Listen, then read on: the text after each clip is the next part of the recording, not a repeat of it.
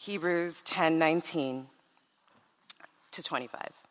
Therefore, brothers and sisters, since we have confidence to enter the, whole, the most holy place by the blood of Jesus, by a new and living way opened, opened for us through the curtain, that is, his body, and since we have a great priest over the house of God, let us draw near to God with a sincere heart and with a full assurance that faith brings, having our hearts sprinkled to cleanse, to cleanse us from a guilty conscience and having our bodies washed with pure water. Let us hold unswervingly to the, the hope we profess, for, we, for he who promised is faithful. And let us consider how we may spur one another on toward love and good deeds, not giving up meeting together as some are in the habit of doing, but encouraging one another, and all the more as you see the day approaching. The word of the Lord. Thanks, Barb. You don't just go here, you're a prayer deacon. You got to say that. How's everyone? Great. I'm all right. I'm a little under the weather, but got some Advil, cold and sinus. Uh, let's put the teaching text back up there for one second. I want to just do something super simple. I'm going to move the stand over so we're all looking at it together. Uh, oh, no, too close to the mic, too, too close to the speakers. Um, I just want to ask what, what kind of observations can we make on just a cursory a cursory reading of, of, this text. We, we spoke a few weeks ago about eating the book, eating the scriptures, coming to them expecting that there would be life from God, nourishment from God for our souls in His Word. And so I want, even when we're reading our teaching text together on, on, on Sundays, that you would be imagining that that's the case, that you're not just hearing something that someone else is going to talk about, but you're hearing words that God might use in a living and active way to nourish your soul, to speak to a secret place and in your heart or mind to just do something that only God could do through, through His Word. And so, very simply, what do you see as you move, as you move through? Start, starting at the top. Therefore, brothers and sisters. So we know uh, a, a Bible teacher once said, if you see a therefore, ask. Yes. Fantastic. Ask what it's there for. So we know that whatever's being said here is building on what's already been written in this chapter or in this letter so far. Therefore, brothers and sisters, so right off the bat, we know this text is addressing people who, from whatever their original background, they've been made family with one another, okay? So then we keep going. Since we have confidence to enter the most holy place by the blood of Jesus, by a new and living way opened up uh, for us through the curtain that is his blood. So, very simply, We've been made family, and a way has been opened up for us to approach God with confidence because of what Jesus has done. So we have Jesus on, on the cross, and the things he says are astonishing if we press into them. My God, my God, why have you forsaken me? That Jesus was abandoned on the cross, that his body was broken, that he fully absorbs our sin and brokenness, anything whatsoever that would keep us apart from God. On the cross, Jesus absorbs that. And then this mystery happens in first century Israel that the, the veil in the temple that separated the rest of the temple from the most holy place where God's presence dwelt was torn in two from the top. So God is saying the way is open, not just that you can get in, but now the Holy Spirit's coming out and is going to fill people, is going to make their actual lives like, like what the holiest place in the temple was, that your life could become like that. Because not because you're great religious achievers or you've you know, followed the path perfectly, but because what Jesus has done on the cross. He's opened the way with confidence. So that's this historical event that we keep looking back to and say, Jesus has done this, and it means that we can come to God. But not only that, since we have a great high priest over the house of God, let us draw near to God with a sincere heart and with a full assurance that faith brings, having our hearts sprinkled to cleanse us from a guilty conscience and having our bodies washed with pure water. Not only has Jesus opened the way, he sustains and maintains our welcome in the house of God. He is the high priest over, over the house of God. So, what does that mean? We're not just looking back to a historic event where Jesus died on the cross to forgive us of our sins. He's currently maintaining our welcome by interceding for us, by applying the blood that He has shed, shed for us. So, in a sense, like whatever way that you imagine you might be excluded from God's welcoming love, Jesus is saying, no, no, no, no, no. My blood was shed. My love weighs more than your sin. Thank you very much. We're very good at, even through self pity, applying a great weight to our guilty conscience. And that sometimes that's appropriate, but, but God's love weighs more. God's blood shed is more effective than you are. He's more effective at saving than you are at sinning. So Jesus maintains our place before God. So, what do we do? Verse 23 Let us hold unswervingly to the hope we profess. Let us take hold of this promise that Jesus has opened a way and He's maintaining a way, and let us hold on to it with literally all that we have as human beings. Let us hold unswervingly to the hope we profess. This is what we have to hold on to no matter what. Whatever else we lose, we can't lose this. And then, let us consider how we may spur one another on to love and good deeds, not giving up meeting together, as some are in the habit of doing. I like Paul gets a little bit passive aggressive there, as some people are doing, not coming to church. They're not there to hear that, but it's fine. Um, but encouraging one another. All, you, say, you should, Paul had something to say to you in the letter he sent to us. Um, that's how first century Christians talked, just like that. Um, and even more as and all the more as you see the day, the day appro- approaching. So in light of this staggering reality right what god has done he's opened a way that you can be welcomed into the family of god by jesus blood. And jesus is maintaining that place of open welcome for you. The door is open for you. Now what should we do in response to that? You know keep getting together. Like just don't stop getting together that's pretty important.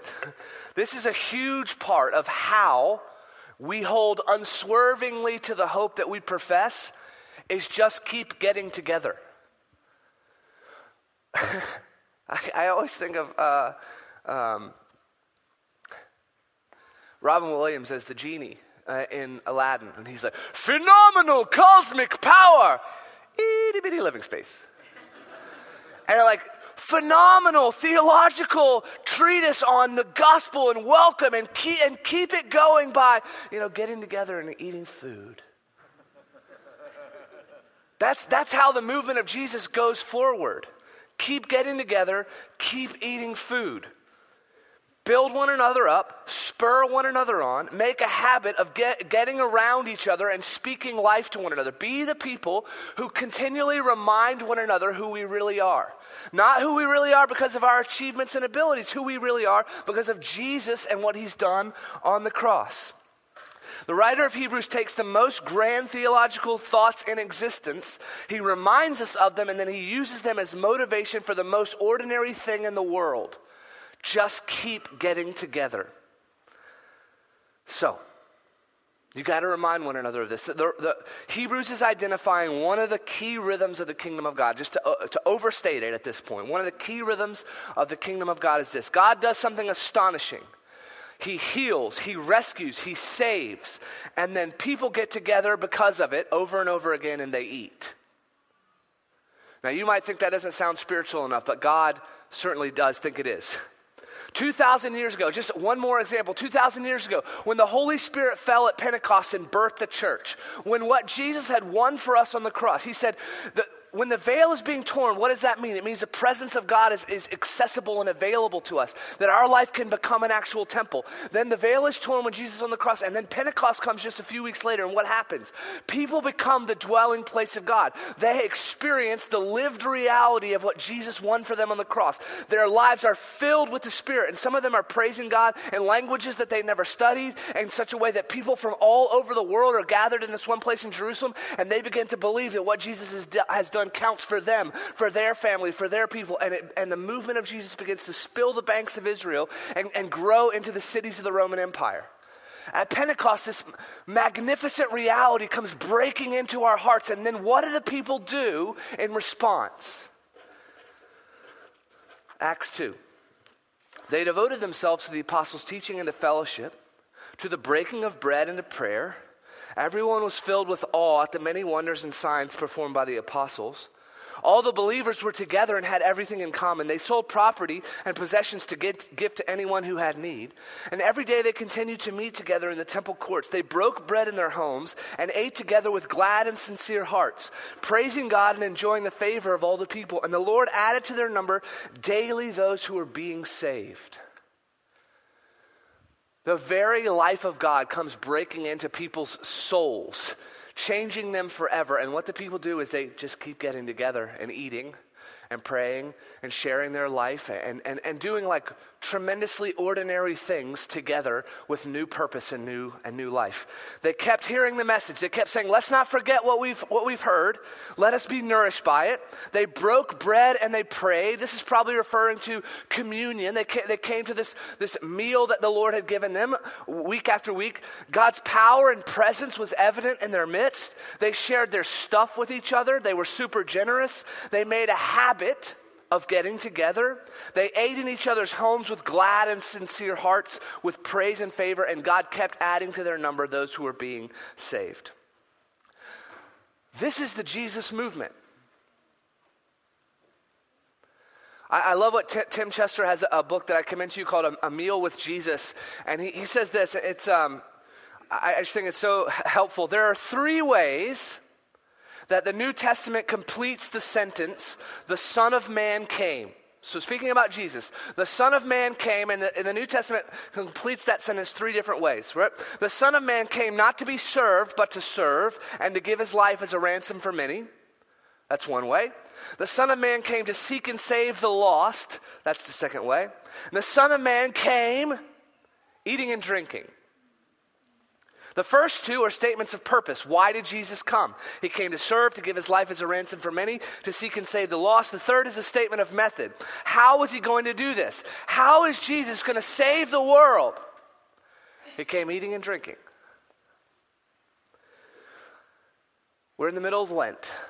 We're talking about fasting from the world to feast on God. Some of you grew up with a vision of religion that was all about what you weren't supposed to do. It was all about um, how to say no to the bad things out there in, the world. But um, so, so, we're very familiar, perhaps, with the, the don'ts. Um, we get the fasting part, there's many things we should be saying no to, but the scriptures keep insisting over and over again that we aren't just letting go of things for the sake of it.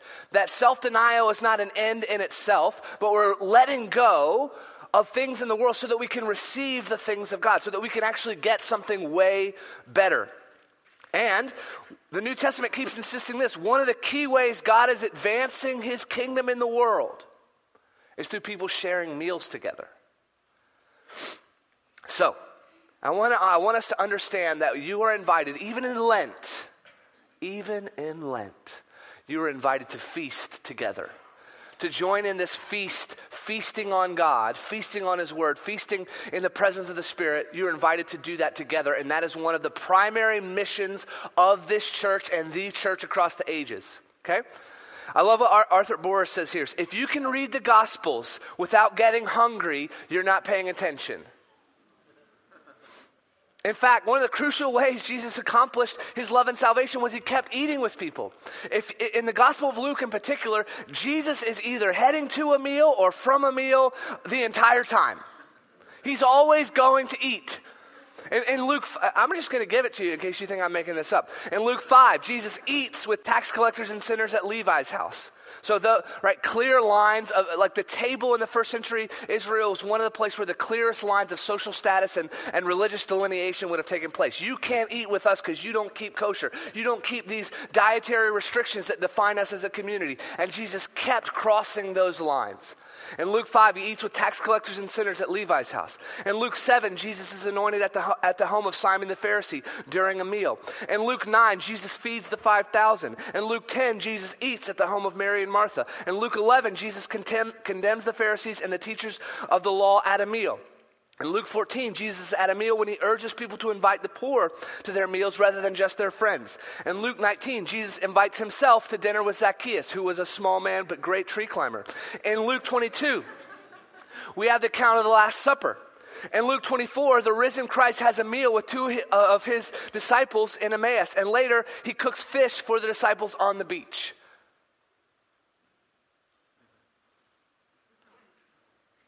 Fantastic, huh? And when the movement of Jesus goes forward, his people are sharing meals with one another. They're coming every, every week to a meal, and then they're inviting each other and outsiders into their homes to gather around the table. This is an important part of the life of feasting on God is doing it together in community around tables with food.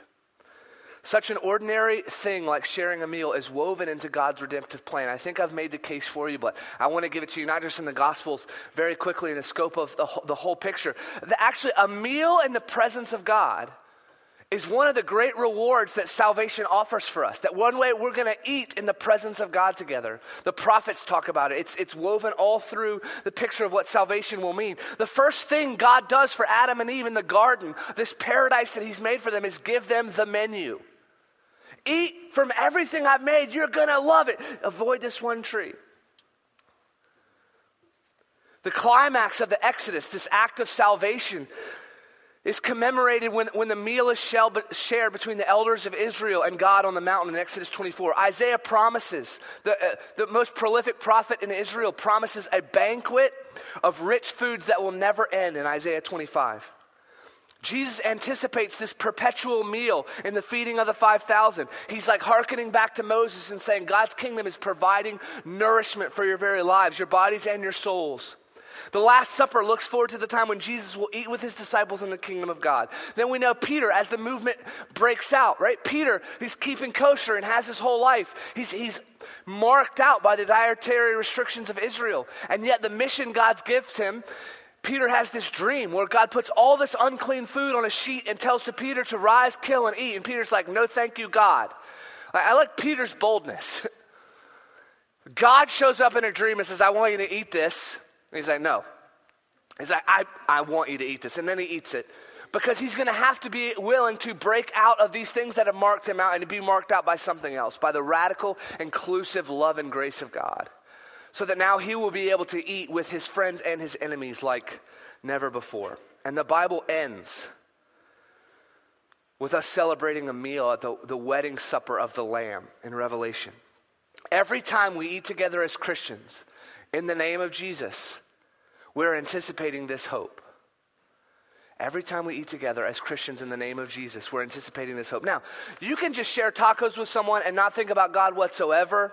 That may not necessarily be anticipating the future hope of the kingdom, but when we are intentional about gathering around our table in the name of, in the name of Jesus, we have a profound opportunity on hand to advance the kingdom of God. So, let me tell you something that you've probably already gotten from this. You may already know. It's important in Lent, and it's certainly important in Easter tide, is that we can eat to share God's grace. The early church and the church across the ages has gotten together in groups, big groups sometime, small groups even more, and eaten together. They've eaten together, they've prayed together, they've welcomed one another, and they've rehearsed the gospel. I'm probably going to be out of work in heaven.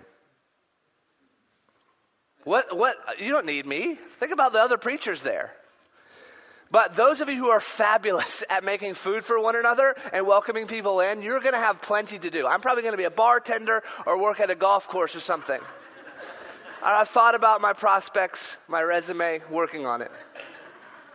But right now, you can anticipate the kingdom through your hospitality, through your willingness to make food and open it up to, to people in our community, both those who you know and love and those who, who, who you're just getting to know, or those who might feel like outsiders, to bring them in is a way to rehearse the gospel and to anticipate the future hope of the kingdom of God.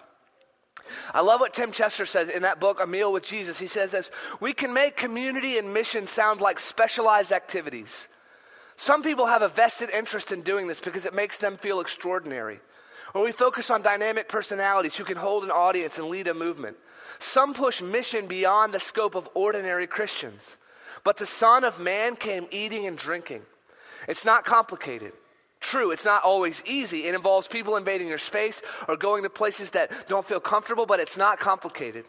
If you share a meal three or four times a week and you have a passion for Jesus, then you will be building up the Christian community and reaching out in mission. We talk about something here called the priesthood of all believers.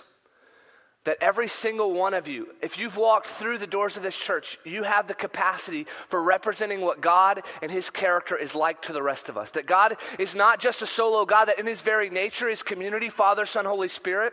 So that for God to really be known as God is, it has to be known in community, which means when you come in, you represent because of your story, because of the particular way you've been made in the image of God, because of the things that have happened to you, because of the way you've experienced life. You represent for us a way that we might see what God is like in a way that we haven't haven't before. And that we can mediate God's presence and mediate God's word and mediate God's love to one another as priests in the kingdom together. And one of the best venues for doing that is just around a meal, around a table, where we're just being intentional about rehearsing the gospel. So, who of us could not do this? I feel like there's a silent cry of some introverts in the room who are like, Me? I couldn't. You totally could. Not brushing past that, right? But uh, it can be starting small and practicing and learning and growing in that, that sense of welcome and hospitality. I love what Skye Jethani says Our homes are to be hospitals. Refuge, refuge, refuges. Reading with Advil make a YouTube thing of it. Um, refuge of healing, radiating the light of heaven in our dinner tables are to be operating tables.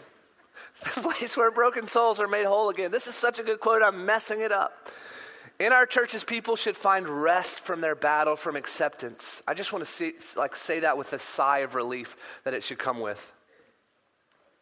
In our churches, people should find rest from their battle for acceptance, acceptance and release from the lie that they are nothing more than the goods they possess. When we lower our defenses, when we remove our facades and our peepholes, when we, and we begin to truly present with one another, to be truly present with one another, then the healing power of the gospel can begin its work. I'm to have to have somebody else come up and read the quotes from here on out. So, how would we go about this?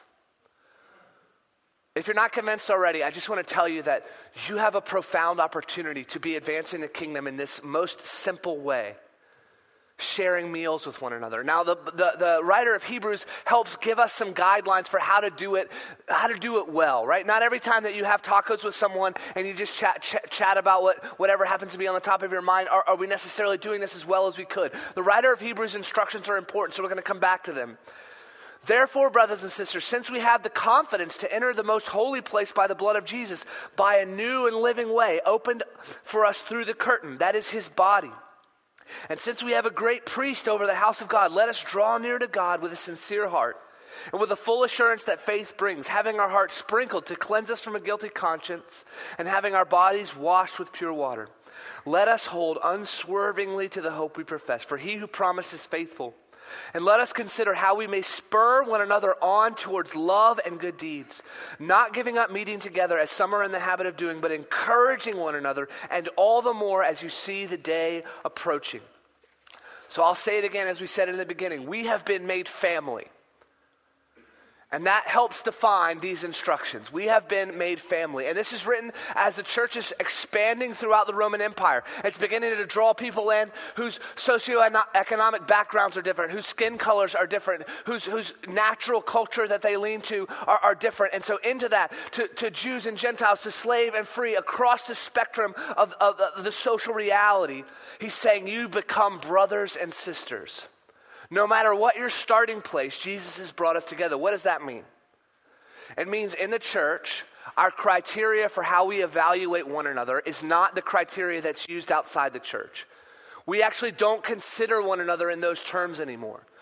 We practice gospel rehearsal, bending the grace that we've received to God, from God towards one another, and saying, if God, who has the highest standards in the universe, can say to you, welcome, then I certainly can say to you, welcome. We've been made family. Second thing is, your meals can be gospel rehearsal.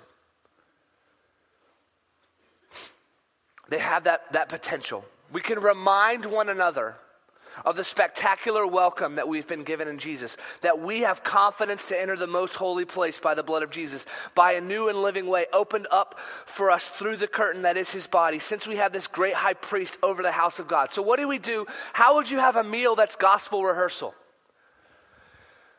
It doesn't necessarily have to be a forced, awkward conversation where someone opens it up and says, Everyone go around and share something nice about everyone else. It could be. Could be a great way to start. I'm not, not knocking that at, at all.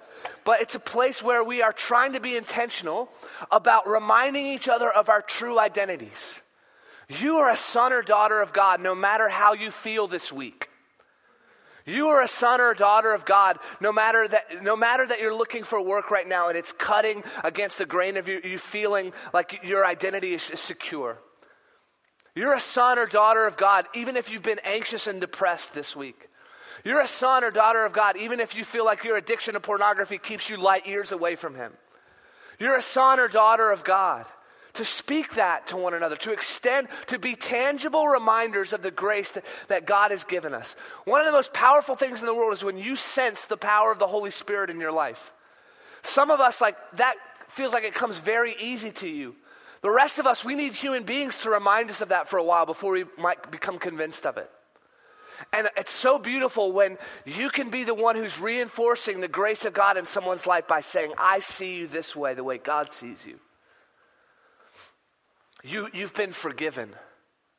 Your sin doesn't weigh more than Christ's blood. Don't be so prideful. You're not that great at sinning. You're called. You're called by God. You're meant to be a full participant in His kingdom. It's not that He has great work for some Christians in the kingdom to do and you're relegated to some second class citizen status. No, you're fully welcomed in as a son or daughter of God. We speak these new identities. You know what? Your future is secure. Whatever the uncertainty of this moment in your life, you're sealed by the Holy Spirit.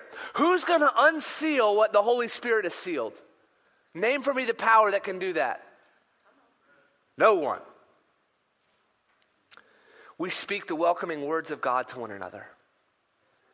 This is what it means for our meals to be gospel rehe- rehearsals. It means that we, we remind each other that, of this confidence that we have to come before God. We remind each other that, hey, we've been, we've been made clean by His blood and we're daily renewed and, and our conscience is being sprinkled by, by, by the application of His redemption through Jesus being the high priest. Meals is gospel rehearsal and then meals to spur one another on. The text says, Consider how you can spur one another on towards love and good deeds. I see, I see this with my boys, like trying to unlearn the way of the world. Like I made them, I put them on a word limit in the car on the way here. Because every single thing that, that got brought up, like Elijah was talking about some math game they play on the computer in his class, and Luke was like, I play that too. And Elijah was like, I get to this level. He's like, I got to that level too.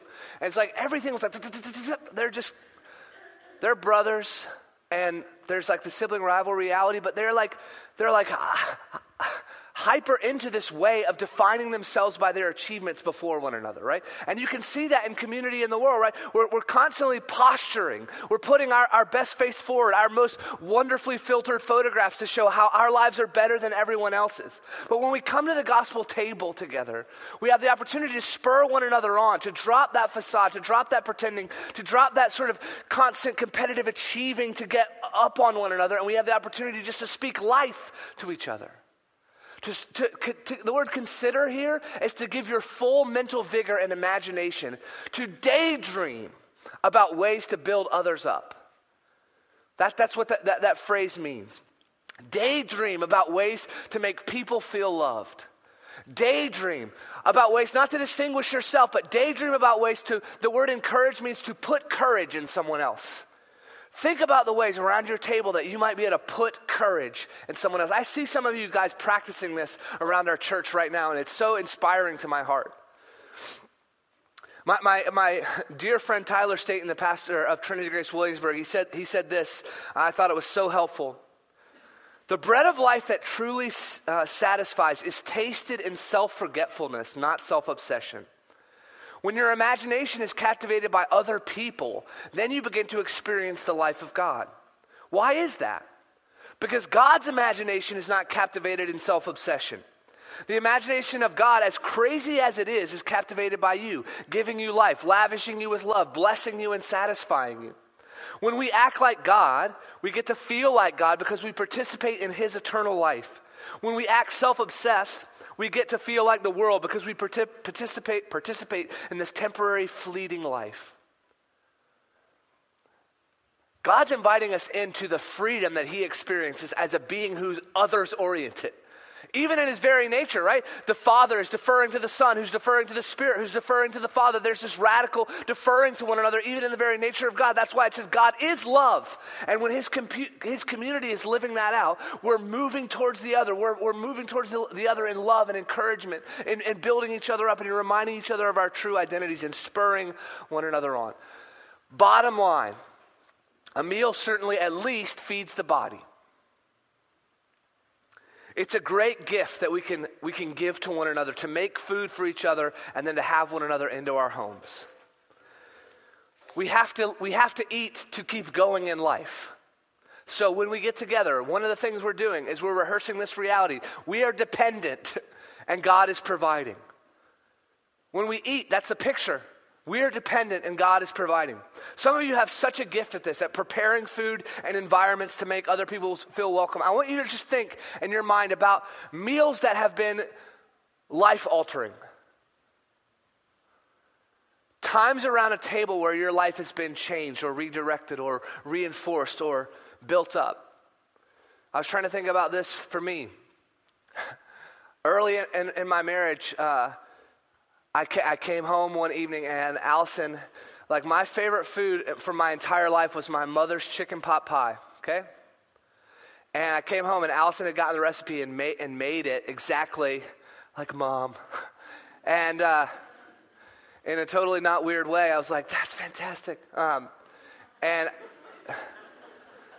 not like you're like my mom, not like that at all. Um, but this chicken pot pie is delicious. I remember when I was, uh, when I was young and Alice and I w- were, were dating, and, and one of the first married couples that I became friends with ended up becoming the worship leader of our church. They helped us start this church, Zach and Stacy Williams. Some of you guys know them. When we first met, we were right out of college in, in West Palm, and I was the Kramer in their life. They were this young married couple, and I would just come bursting into their house, be like, What are you guys up to? Want to watch something? And, uh, you know, like they're married, and so a few times it was awkward that they hadn't locked their door. Um, and here I come, Kramer, into their life, see what's going on.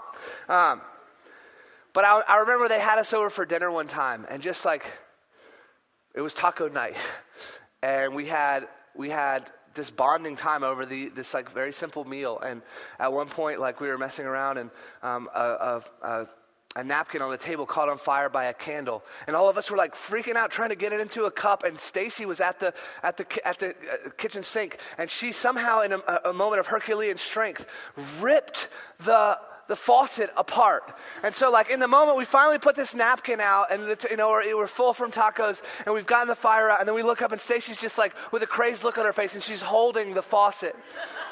You're like, how did this happen? What happened to you? She's like, I have no idea. Then she goes to turn the faucet on, and without, it just sprays her right in the face. Literally one of my all time favorite moments around a meal, taco night at the Williams.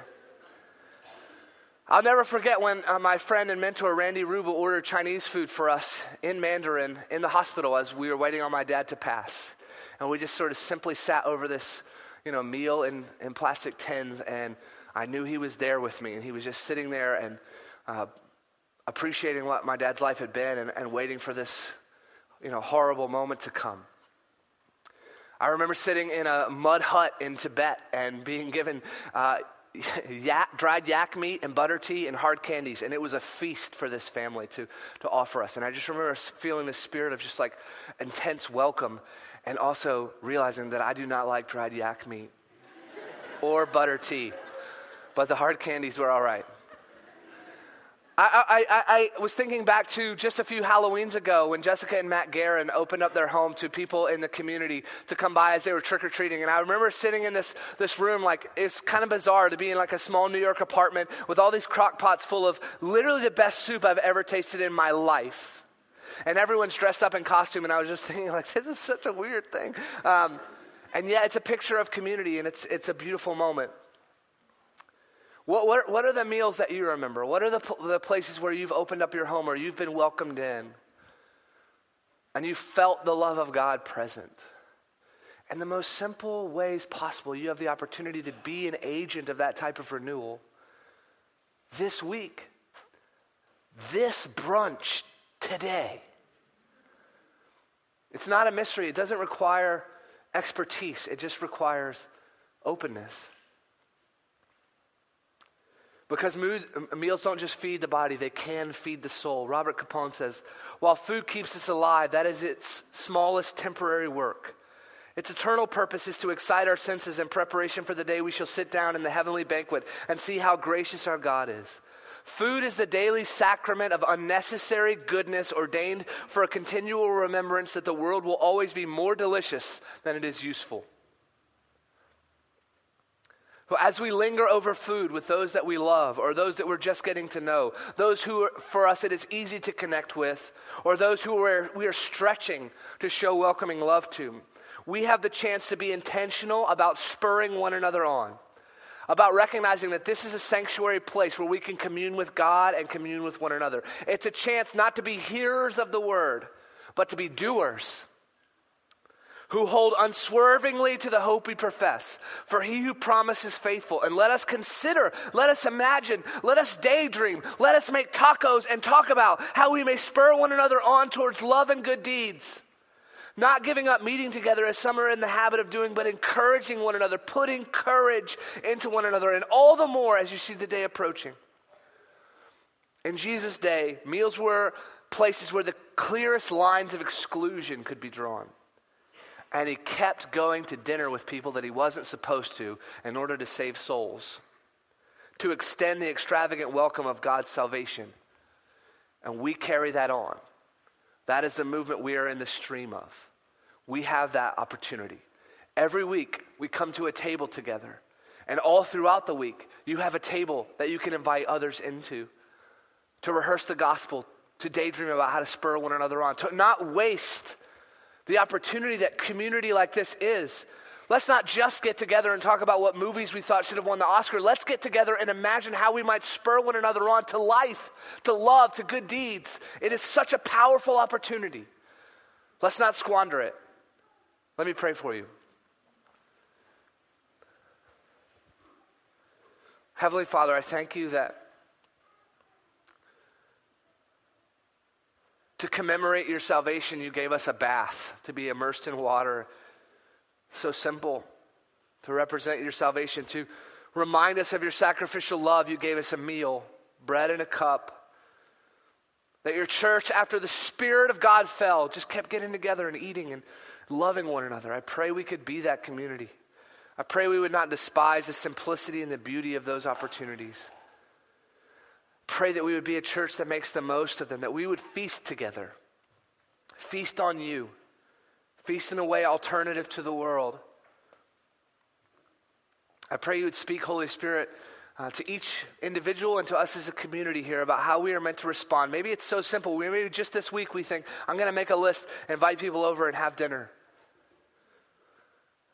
Show us how we're meant to respond, God, and lead us as we come to your table to be nourished by your love and salvation and to go out full, to be broken and poured out for one another. In Christ's name, amen.